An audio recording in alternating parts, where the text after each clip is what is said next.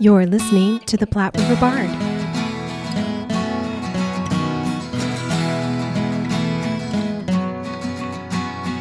Hello, hello, and welcome to the Platte River Bard. This is Chris Berger. And I'm Sherry Berger. And we are here today with Fran Sillau, the Executive Artistic Director of Circle Theater. Thank you very much, Fran, for talking with us today. Oh, Yes, it's an thank honor. you. Thanks for letting having me on. It's so great to have you on. It- It's we have planned this before the dark year. Yes. And I'm just so happy that we're getting a chance to do this now. And I'm so happy that you're back. Yes. Me too. Yeah, we're glad to be back. We're a 38-year-old theater company. All right. Been around since 1983. I have not been running the organization since 1983, All right. uh, but uh, been there for five years, and it's a great Omaha institution, the first independent theater company within the uh, Omaha community. it So- was the first. Okay. I the very first. There, you know, there was that little theater movement um, that we had in the city Okay. in the '80s and before. You had you had the three big ones. You had the Playhouse. You had what was then called the Emmy Gifford, and you had the Firehouse and the upstairs dinner theater. And around the '80s, there were a group of students from the University of Nebraska Omaha who decided that they loved working together, and they did not want to go to New York and they didn't want to go to LA, so they formed this company.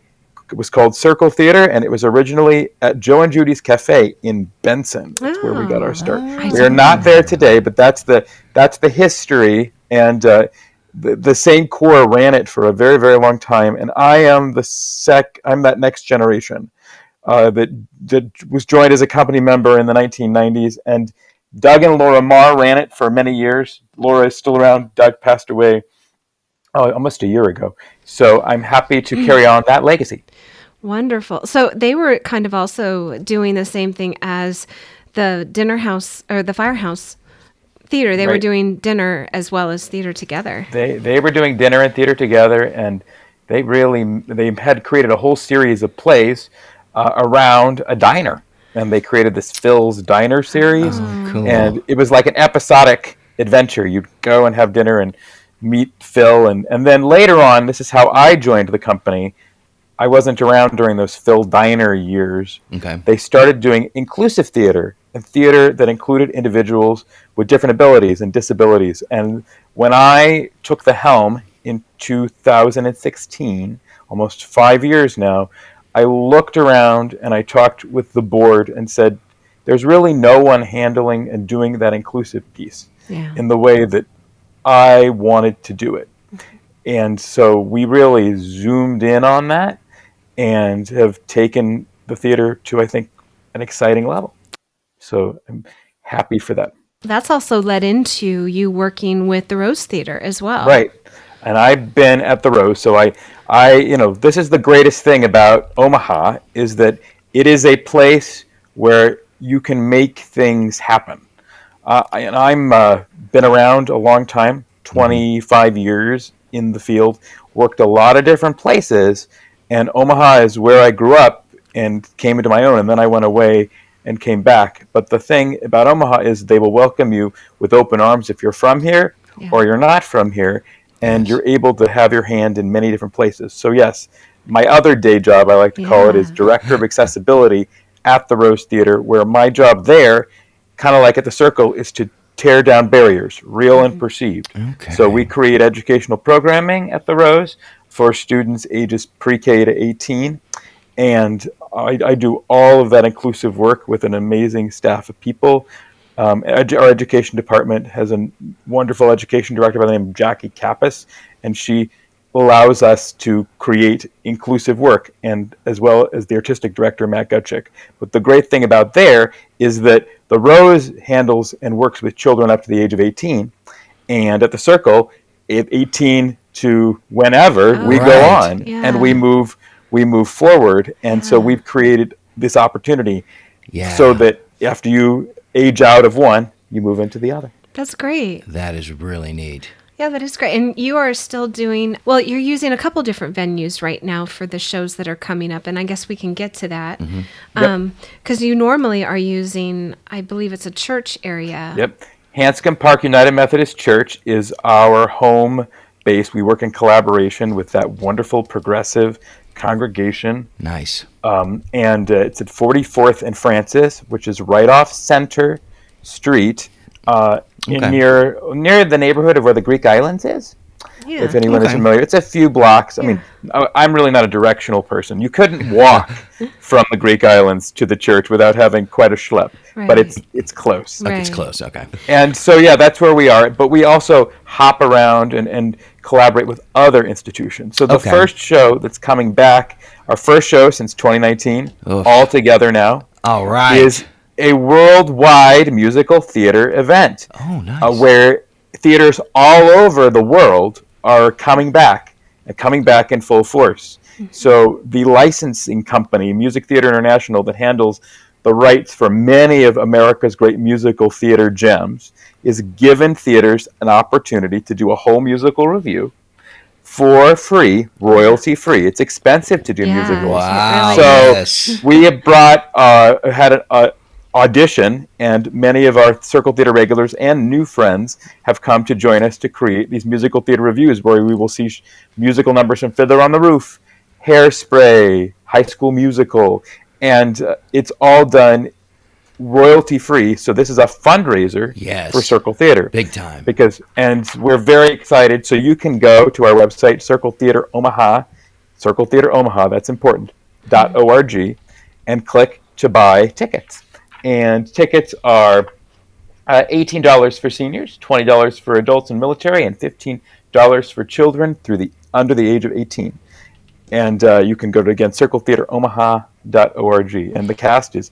fantastic. And um, when we leaned into that inclusive mission our mission at circle theater is to offer differently abled individuals chances to create theater in the, a barrier-free environment. So we create theater at our highest level and create a process where individuals with different different abilities or disabilities whatever term you like to use to create a process that allows them to work the way that they need to work to be successful. Mm-hmm. So we rehearse not a long time, but longer than some of the other theaters in town. Some theaters do six weeks for a musical. Yes. We might take 12 and do a few nights a week and kind of scaffold that experience to mm-hmm. give people Okay. a chance to get the skills that they need. But the product is the same. We've created Yeah. this high quality product. We call it product the, the product at our highest level.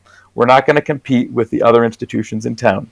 I'm not about like competing who's better. That's that's not what this is about. It's No. about giving all the opportunities to anyone who wants it. Yes. From, you know, adult from 18 years old, maybe a little younger, all the way to whenever. I, age doesn't matter. Yeah.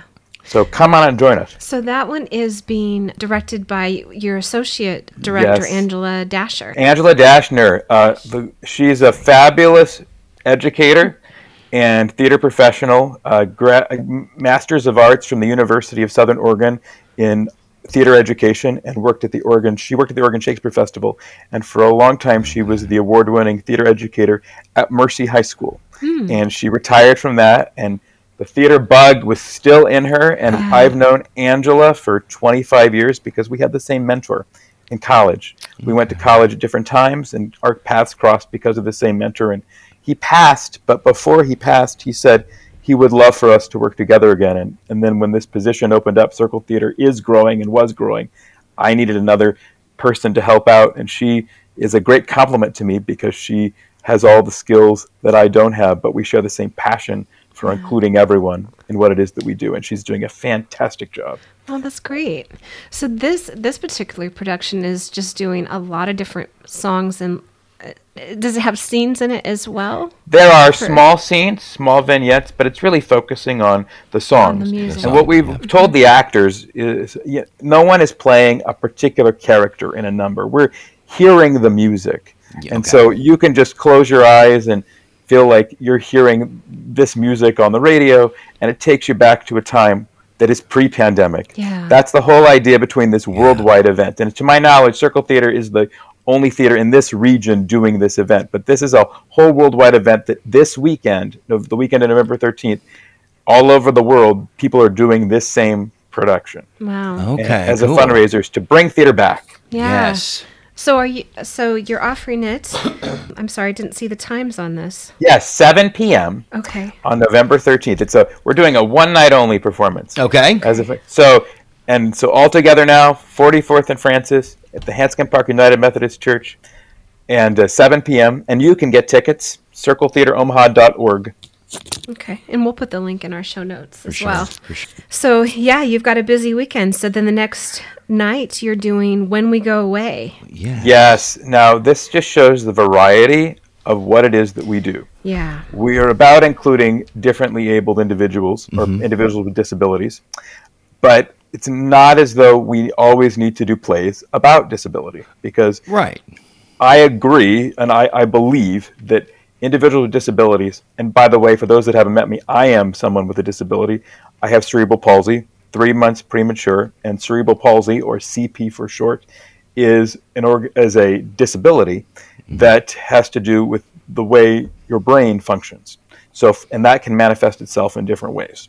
So, the signals to my brain don't tell tell my feet to move in a different way, and I use forearm crutches to mm. to navigate about. Okay. Yeah. And the reason I say that is that I found theater at a young age, and it was a way for me to find my people Yeah. and my crowd.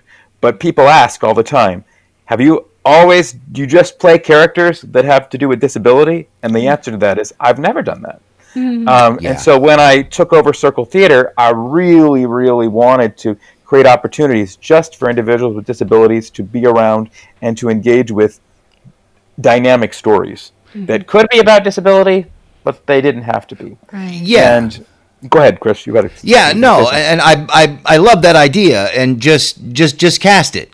It doesn't. You, you don't have to cast based. Oh well, this the part does doesn't say that this this person's disabled, so I can't cast a disabled. No, no, yeah, you can. It's just Yep. they're a disabled person, and they're in the show, and they're a person. Right. It's just like, yeah, I, I absolutely love that. That is perfect. Thank you. Yeah, I, I, I think it's something that not everybody thinks about. I don't walk around. Uh, I, I don't walk around saying, "Oh, look at me! I'm on crutches. I have to do this." You know, ninety-five percent of the time it doesn't come up. Right. Um, but the Holocaust piece, when we go away, is important because it highlights a period in our history that should never have happened right. and can, some ways still happen, sadly. But, and I just wanted to let your listeners know in five years, and maybe even less than five years, we will not have on this earth any Holocaust survivor. They are leaving us Yeah, they are. uh, at an alarming rate. yeah, And so we are doing our part at Circle Theater to preserve the stories. And what we do, the best things that we do at Circle are in collaboration, or what I like to call co creation with others. And for a long time, I've worked uh, with an organization, the Institute for Holocaust Education. And they exist in Omaha to preserve and tell the stories of Nebraska based Holocaust survivors. And this play, When We Go Away, is a, a testament of that. Two years ago, before the pandemic, we had had this play written by Omaha playwright J.R. Dawson, who herself is Jewish, and she's a, gr- a dynamic writer, and she wanted to create this story and approached the institute, and the institute had worked with me, and so we talked and said it was a good idea. Had the reading all done, we were going to do it in 2020, and then it's the last thing we did. Shut it down. So Yeah. it took two years, but we we are here, and it tells the story of six survivors: Dr. Fred Cater, uh, Miss Rachel Rosenberg, Kitty Williams, and Helena Tischauer. And these individuals know each other now, but they did not know each other during the war. But it asks the question for young audiences and for fam- uh, for teens, ages 11, individuals 11 and up, who's going to tell our story when we go away? yeah. It's only you who can tell our story. Right. So this is a play that will have its premiere at the JCC on the 14th, uh, with a musical score written by Omaha composer Mark Kurtz, uh, with music performed by members of the Omaha Symphony Orchestra, a four-member quartet that will be recorded, and we are professionally recording it to go out into schools digitally. Originally, we were supposed to have a, a state tour. COVID and a thing called Delta halted that. Yeah. But we, we pivoted like everybody else, and we are going to professionally film it so that it can go out into schools and it will have sign language interpreting for uh, the, the deaf community to uh, learn and, and understand as well. Yeah. We're very excited. And this isn't your first, as I recall, and my my memory's a little foggy, but this isn't the first partnership that you've had with the Jewish Community Center for No. a, a play, right? No, no. I, as an individual artist, I worked with them and I worked for the Anti Defamation League for a long time. For 10 years, we've done plays about cyberbullying. Um, Okay. I did uh, a few Holocaust pieces, one called Hana's Suitcase, which is about a girl Yeah. in Novo Mesto and a Holocaust Center in Tokyo, Japan.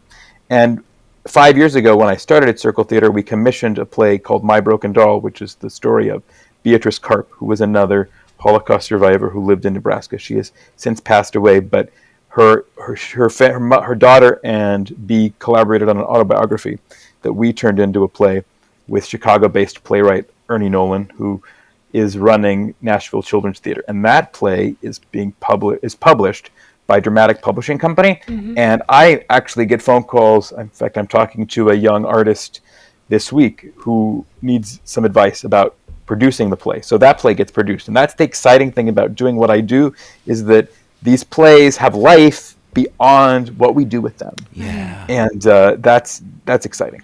Yeah, it is really the one of the best ways to keep the stories alive. and it's just so happens, and maybe this is a side conversation, but it just so happens last night. I don't know if you saw the special on on MSNBC, where we were talking more about. Um, uh, some of the monuments in our country that I I know I'm kind of switching gears, but not really, of of the Civil War, and you know which monument should we how should we remember it? And it kind of turns into the same thing about the holocaust is what is the best way to remember it and honor it?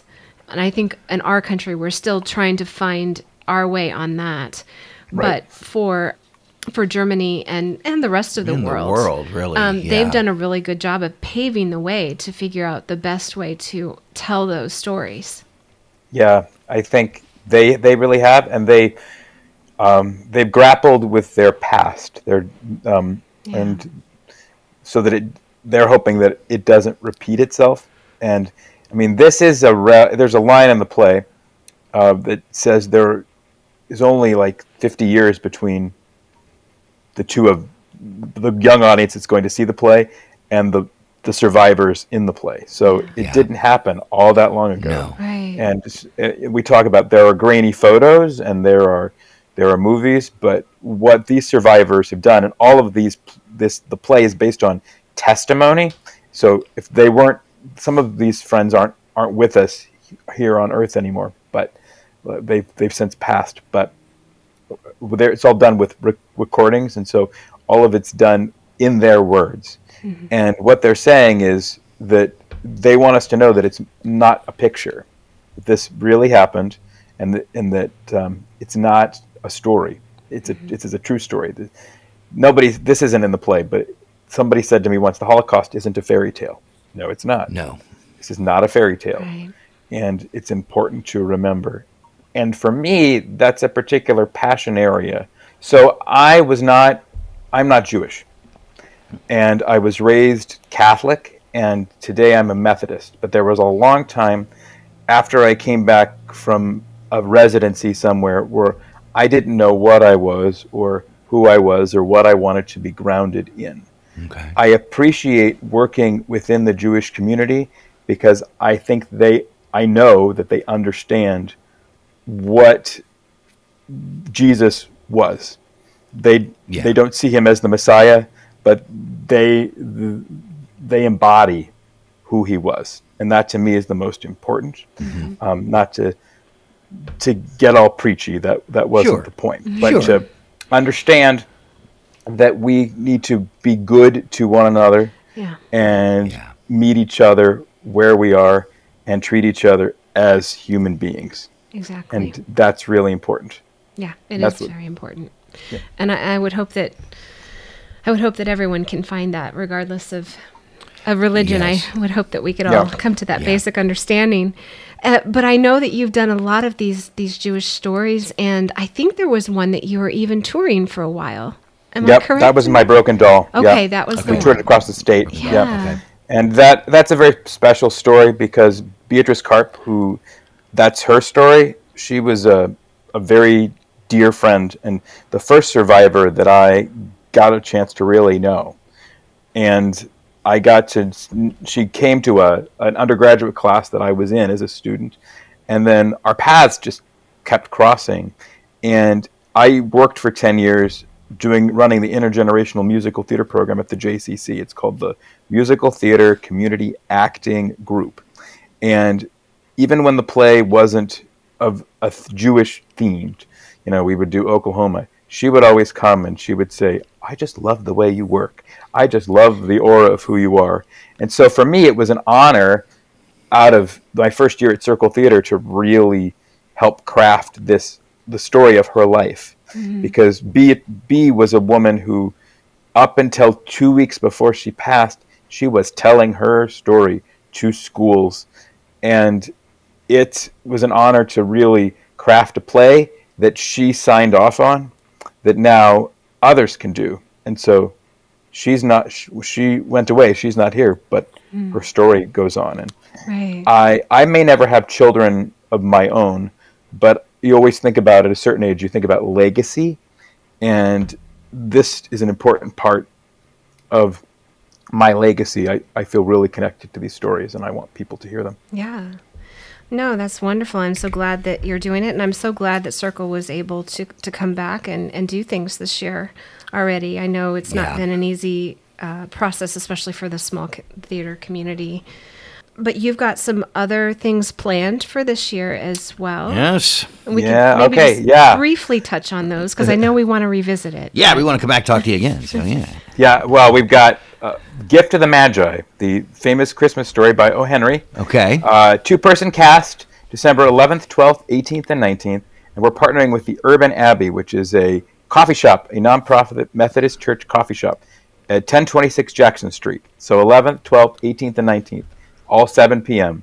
That's Okay. in December, ring in the holidays. Cool. And then in February, we're doing Shakespeare's Lovers, directed by my associate Angela Dashner. Uh, it's the it's the stories, the love stories of Shakespeare, um, told with a twenty-person cast.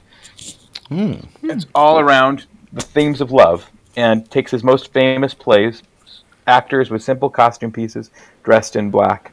And it was written by Libby Appel, who was the artistic director of the Oregon Shakespeare Festival, one of the premier Shakespeare festivals in the United States. As far as I know, this Yeah. play is making its Omaha premiere. Nice. No one, no one has ever done it, and sh- I had, I had only heard of it, and it's something Angela wanted to do for a long, long time Oh, good. and we had never we, we talked about it and she gave it to me and i said oh it's perfect it's perfect you should you should do it and so i'm really excited about it Oh, wonderful. Oh, what a great season. I'm so glad that you're able to do these. And just to even talk about you a little bit, you were able to get your MFA from, was it Goddard? Yeah well you do your University? research goddard college yep good old goddard college And I- plainfield vermont And I distinctly remember as we were having lunch a couple of years ago that you were telling me about how you uh, actually were able to finish that degree and the travel that was involved. And I actually thought Yeah. that was really fascinating. Do you want to share some of that? Sure, sure. Uh, Goddard College is the premier low residency college in the United States of America, really the world. It it allows you to study where you live. I had gotten to a point in my career where I I'd, we all reach a ceiling, so mm-hmm. the proverbial ceiling. I felt like I I hit it, but I didn't know what to do next. I mm-hmm. knew I needed to further my education and but I was at a point where I had a, a career that I was pretty happy with, newly married, and the traditional go apply to X university and go live there and move and pack in your boxes and all that. It was it wasn't going to happen. It just I, the universe was not leading me there. Right. And I had just done some research. I hired a I, I ca- like to call it, I hired a consultant. I had a, a pre midlife sort of crisis, career crisis. My, Excellent. and it- my career was really wonderful, but I just knew I had to do something. So I hired a consultant and we went on a, a sojourn to find schools. And Wow. I ran across Goddard College in Plainfield, Vermont. And uh, the way that worked was that it's an MFA, Master of Fine Arts, which is the degree that I wanted, in interdisciplinary arts. That meant that I could craft whatever I wanted with the number of faculty members that were there. Two and a half years. I spent 18 days um, divided in two on campus, half one semester, half the other. Okay. Spend the beginning of your semester there. You'd go to Wintery, Vermont in January, which is still very cozy. Yeah. Sunny Vermont in Yeah. in July, Nice. and then you work with a cohort of people, like-minded people, and advisors, and you'd craft a plan. And you'd say, okay, this semester, this is what I'm studying, and then you'd go home, and every three weeks you'd turn in a packet of papers, readings, and all sorts of things, and you'd be in dialogue with your advisor, uh, like for five times through the entire semester, and then you'd co- you get a, a practicum project that you'd create. It's based on your studies, and then you put everything together in a thesis paper slash portfolio. Two and a half years, you get a degree, and it was perfect for me because I was able to. My career didn't stop; Yeah. it flourished. Mm-hmm. Okay. It flourished because I would not be at Circle Theater without it because it's that degree that made me realize what I really wanted to be was an artistic director. Mm-hmm. And this is where I say to listeners if you are really intentional about what you want or you listen to your inner voice, however you want to call it, God, what you know, who whatever, label whatever you want. If you listen to that voice, anything can happen and if you're just really open. And so I finished that degree, and Doug and Laura Marr take me to lunch at Upstream and say, We're ready to retire, and the board would like to hire you. And hmm. here's what here's what it involves. And I said, Let me talk, think, think about it, but signed on, and here we go. So i it's it's it's a wonderful thing the way the world sort of works that way. Well, and your degree also worked really well because you were still doing theater at the same Mm-hmm. time back Yep. here. Just you weren't doing it out there. So Right. it was just you were still involved in that way. Right, and I would bop around to like Washington D.C. This is the pre-times, remember? So you Yeah. would Yeah. you'd, you'd go you to do that. go to Arkansas, New York. I was able to um, really do all those things, and I need to shout out to the Rose too because Mm-hmm. Matt Gutschick, who's the artistic director, and Julie Walker, who are the managing director, and then my former boss Brian Gehring and my current boss Jackie Kappas were instrumental in allowing me to do that. They trusted enough to say, "Yes, you need to do that. Go out, go out and do that, and we'll be better for it." And they came, you know, they allowed me to come back and back and forth. I could not have done it without the support of those individuals. And at the same time, I got something and they got something because I met new people that I could then bring to them. So mm-hmm. we're widening the circle. Right. Oh, that's great. Well, and they're just so wonderful down there at the Rose. I just love them. Great people. Yeah. Oh, well, thank you so much for talking to us about it. Absolutely. We're so excited for these two shows. Yeah, yeah. For that So- you've so, got yes. coming up. Well, all of them, but the ones that you're doing November 13th and 14th. So, yep, November, yep, November 13th, all together now, 7 p.m. Yeah. Uh, and uh, at the Hanscom Park United Methodist Church. And when we go away, November 14th, uh, at the Jewish Community Center. I will say that at Hanscom Park, it is a it is a Methodist church. This is n- not a religious play. We're in residence there. But as of the as of this recording, masks are required Okay. at Hanscom. At the Jewish Community Center, masks are encouraged. Okay. okay. So, um, keeping keeping all of all of that in mind as we move ourselves through this pandemic. yes, God, it indeed. just seems to change all the time. That's all right. We're we, we're getting good at becoming agile and Yeah. Moving rolling with the forward. punishment, uh, Yeah. rolling with the punches here. Yeah. Yes, exactly. Fran, such a pleasure to see you and talk to you Yes, as thank you, sir. always. Thank you so much. Thank you. Let's do it again. Okay, Bye-bye. we will.